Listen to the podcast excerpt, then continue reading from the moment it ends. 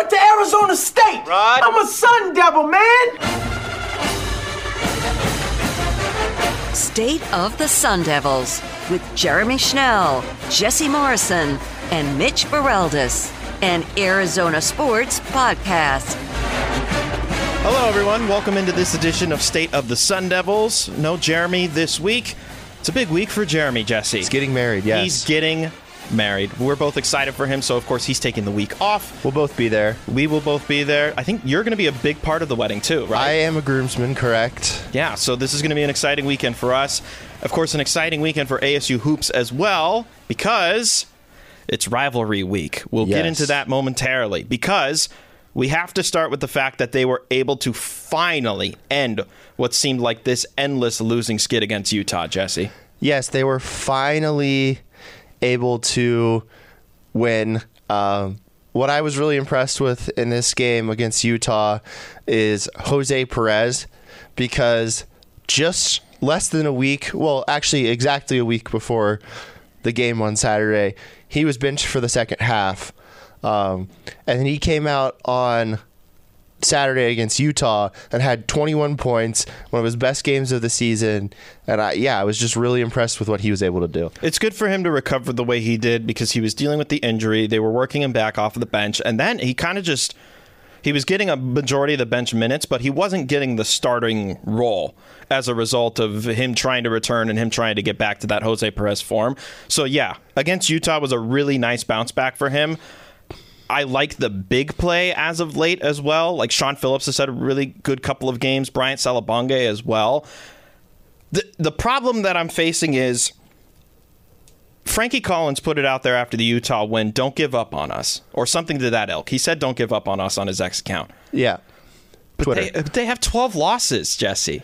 I, with the amount of games they have left, which is not many, their only path to an NCAA tournament bid at this point is to win out the Pac 12, and I just don't see it at this point.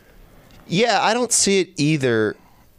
However, what they're going to have to do is get hot at the right time. Right. And this is the time to start rattling off some wins. And then they're going to have to win the conference tournament, which, in my opinion, every team is is super beatable except for U of A. So they would just have to get over the U of A hump, in my opinion, um, because they can play with pretty much anybody else in the conference on a good day.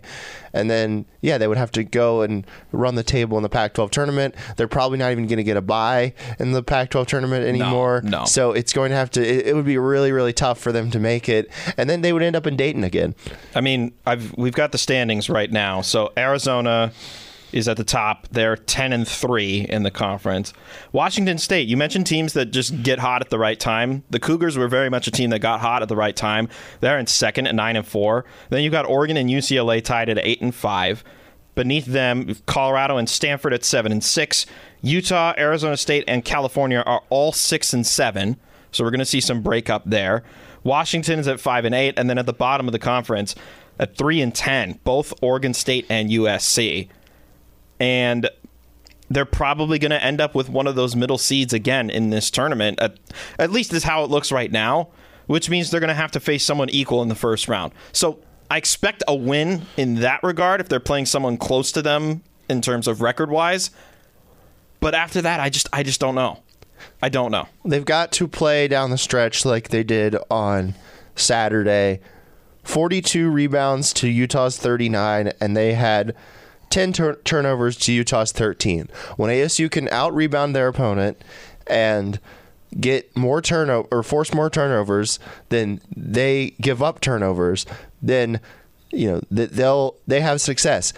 I would love to see more ball movement. They had 13 assists to Utah's 23. Um, but I, I- I don't think we're going to get that. I think this is just how their offense is going to play. Um, so, yeah, I mean, I just think that they've got to follow that script. They've got to attack the glass. They've got to make sure that they're forcing those turnovers.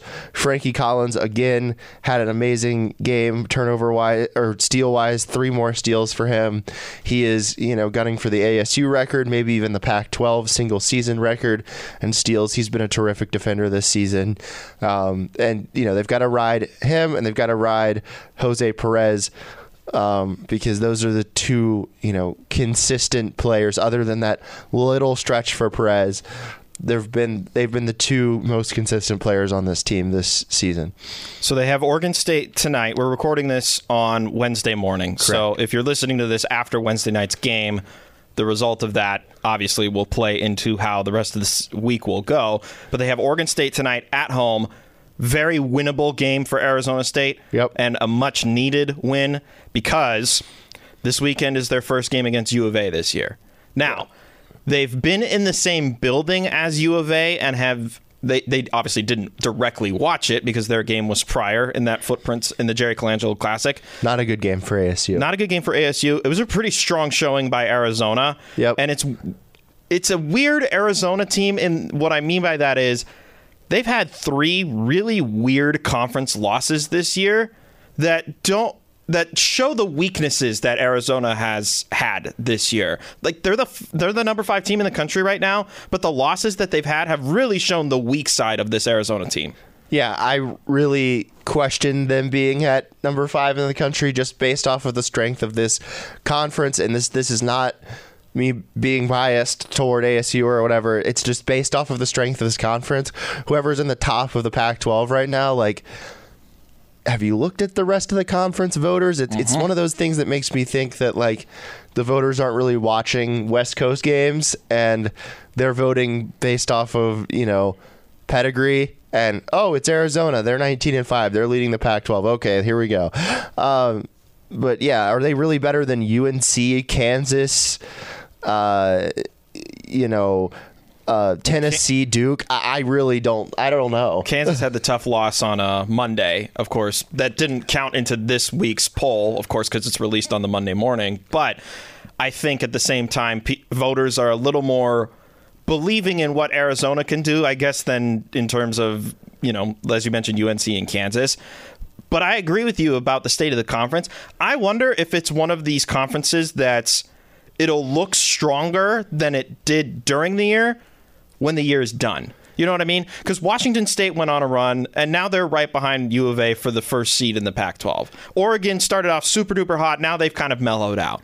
You know what I mean? Like I think this conference is going to look a little bit stronger when we're all said and done.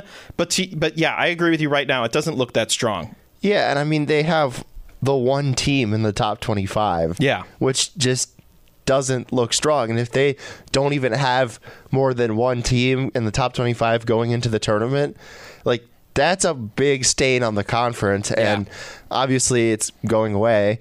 So or kind of going away. We have an update on that Yeah. in just a moment if you keep listening. uh, but like I just I think number five for the Pac-12 leader right now is a bit of a stretch. Like you've got a 21 and three South Carolina team and a much better SEC. Mm-hmm. So again, I, I'm just I'm just a bit confused as to what the voters are, are voting on just based off of eh, eh, U of A lost to Oregon State. Like Oregon Yeah. State is not a good team this season. Like they have shown that they're not a good team this season. So, uh, you know, I, I think that this is going to be a pretty um, down year for the Pac-12. I don't see U of A as a as this great team. I think that they're really missing Tubelis from last season. Um, I think he was their best player, and they haven't really replaced him. Even as as much as he's annoying, uh, Kerr Kriisa kind of gave them some a bit of a spark. They were hoping to get that out of Kylan Boswell this year, and they've had it for 75% of the games, but then the other 25% where he's not on, it's very evident how much they need him. Yeah. need his presence. For sure. I have to complain Okay. because if I'm not mistaken, traditionally speaking, rivalry week is always the only game that the teams play during the week, correct? Usually. So yeah. why why did the schedule makers give Washington against Arizona State a solo week? And then we've got this little Oregon State appetizer tonight leading up to Arizona on Saturday in Tucson. What what happened to my Pac-12? I mean a lot has happened to my Pac-12. But what happened to traditionalism? What happened to just the single rivalry match being the only game for those teams during the week? I hate this. I hate this so much. Uh, they have two off days between games. To me, it's just not that big of a deal. Like it doesn't bother me that much. And your argument about tradition, we threw tradition out like probably a decade ago when the original Big East, like, or not e- not even the original Big East, but like the Big East that had South Florida in it. Uh, you know, kind of became the American, and then some Big East schools stayed and made a basketball conference that has other sports. Like, that's when tradition, I think, started to die. And then this past year two, like, tradition is to be damned uh, these days in.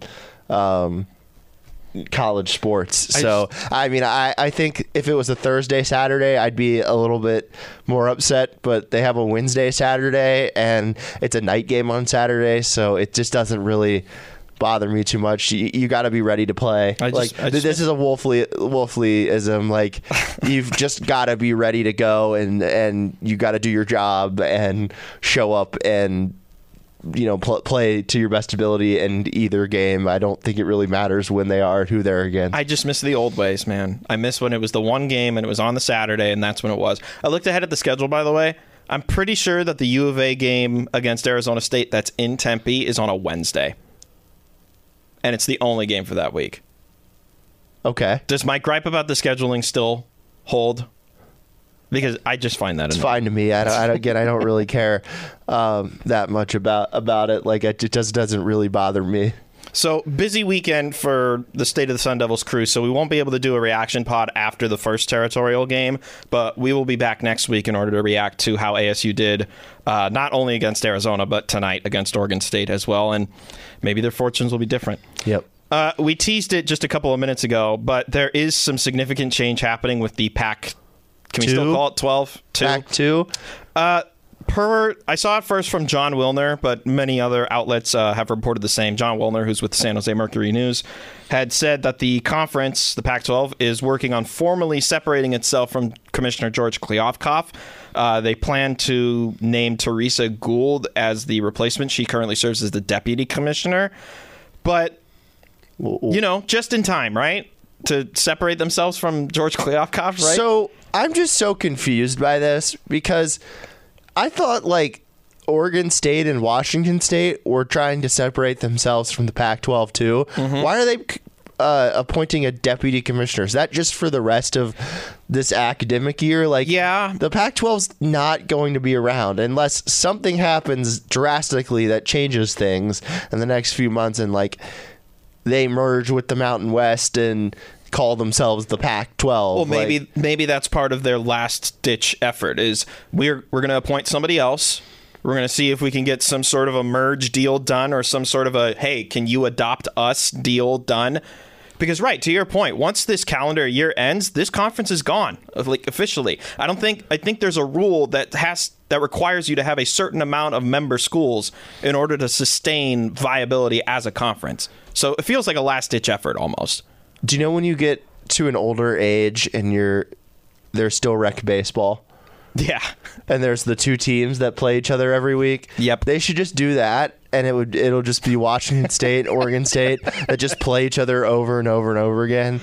Uh, so, the other interesting piece that I found from Wilner's report, there was an official statement from the conference, and I don't have the exact quote in front of me, but what I took away from it the most was there was an invitation of the departing schools to release a statement. And I wanted to ask you, or I wanted to brainstorm this a bit.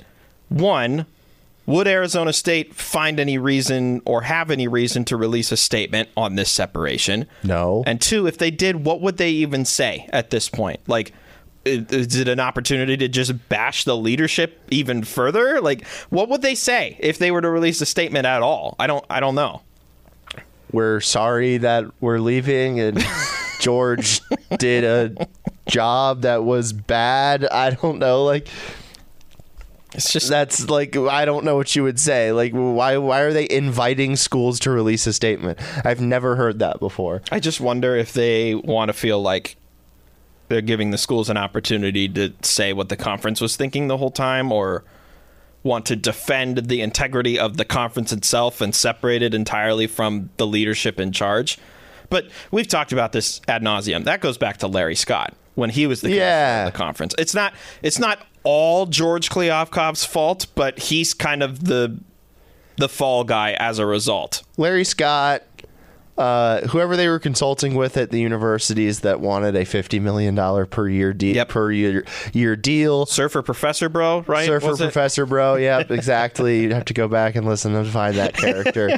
uh, like, I just, I don't know what what you would say here other than like we're disappointed in the leadership of George Kliavkoff and what you know his improper evaluations of things or that he gave certain people power to pro- improperly evaluate uh, the the schools and the conference. It's just it just to me it like doesn't make much sense.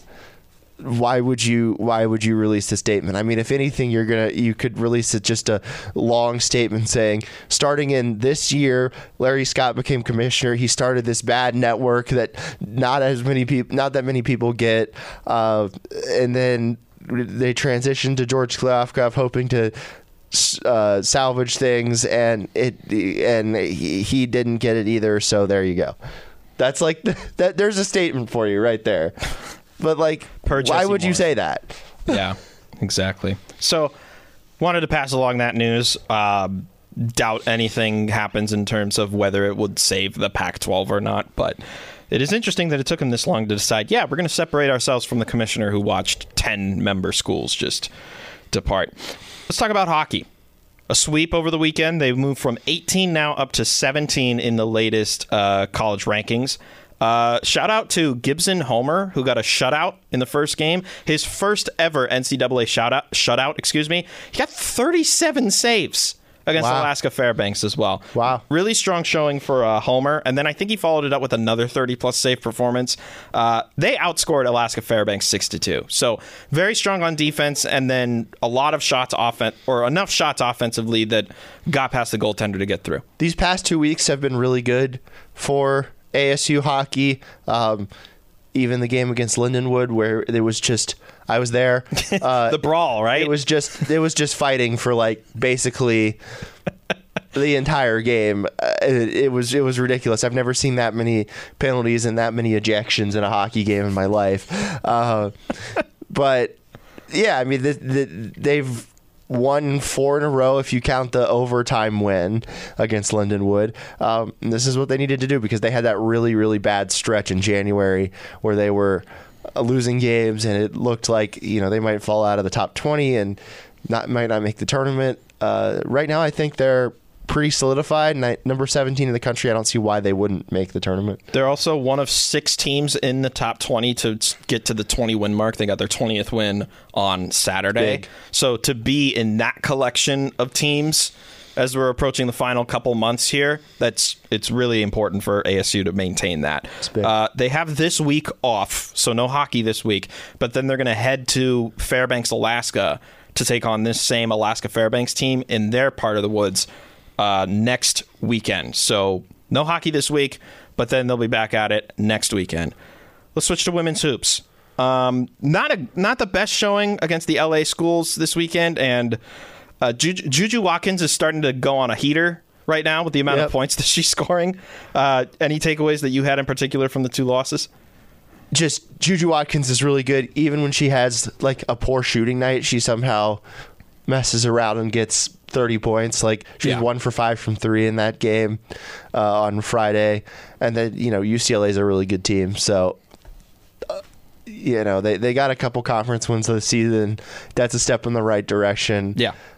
Uh, you know, you just kind of hope for one or two more this year for ASU women's basketball. And looking at the standings right now, because they will of course partake in the Pac-12 tournament in a couple of weeks, they're tied with Oregon at two and ten in conference play, and then they're taking on the Washington schools this weekend, who are also in the bottom five of the conference. So maybe you can, Bottom five in the conference, though, in the Pac 12 for women's basketball is like not that bad. yeah, it's you know, But they did beat Washington earlier this year. So Washington overall is 13 and 10. Washington State overall is 15 and 10, but each of them have three wins for Washington, four wins for Washington State in the conference. This is this is historically one of the better conferences in women's college basketball. yes, and they can beat Washington State because Washington State's best player, Charlisse Leger Walker, she's out for the season.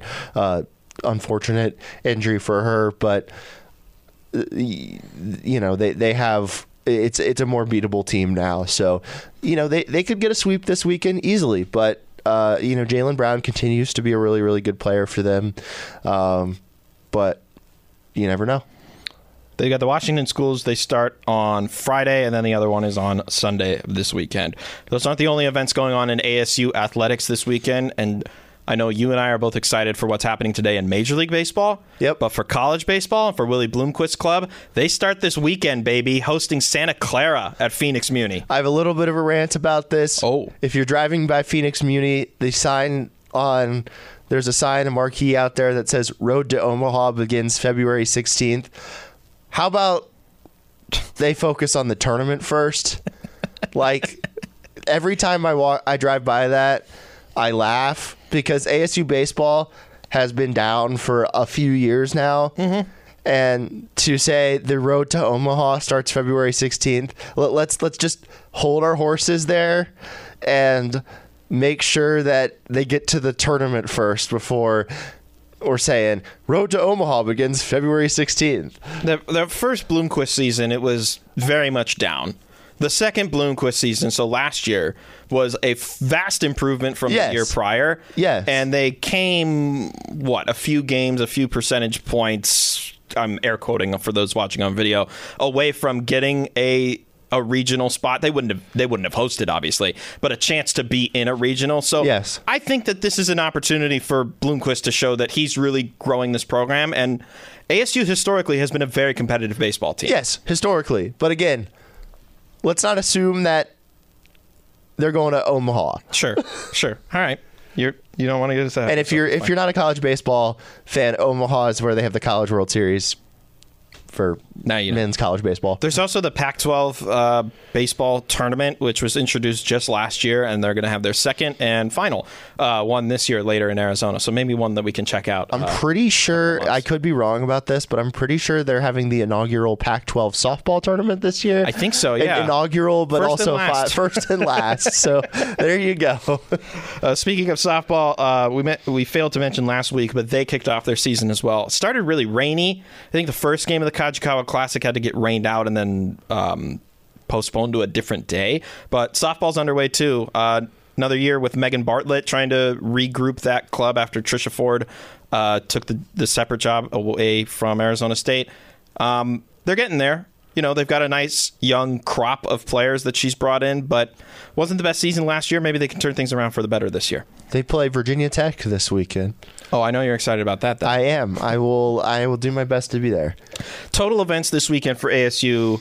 Uh, Thursday through Sunday, 24 different ASU athletic events this weekend, and that includes water polo, that includes gym, that includes wrestling. There's a lot of great events going on in ASU athletics that are happening this weekend. Some of them here. So if you get the chance, go out and support your Devils, especially baseball. I, I, we love baseball. You know, pitchers and catchers reported today. Yes, uh, right. baseball is my favorite sport.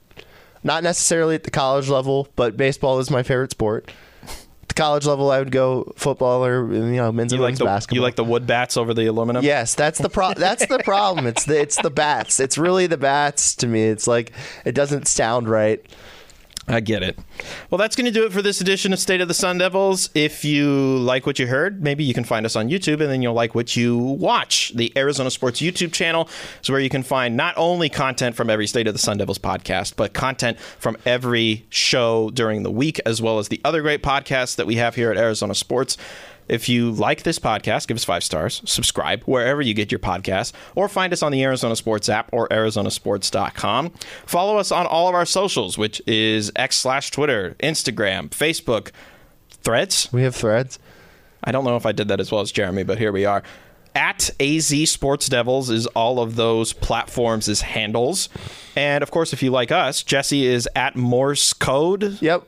Spelled it- funkily. Yeah, M O R R S C O D E underscore on Twitter and just Morse code on Instagram. And then I'm Swing and a Mitch because nobody would be able to spell my last name if I gave it to them. So Swing and a Mitch, play on words. I told you I liked baseball. What's your Instagram?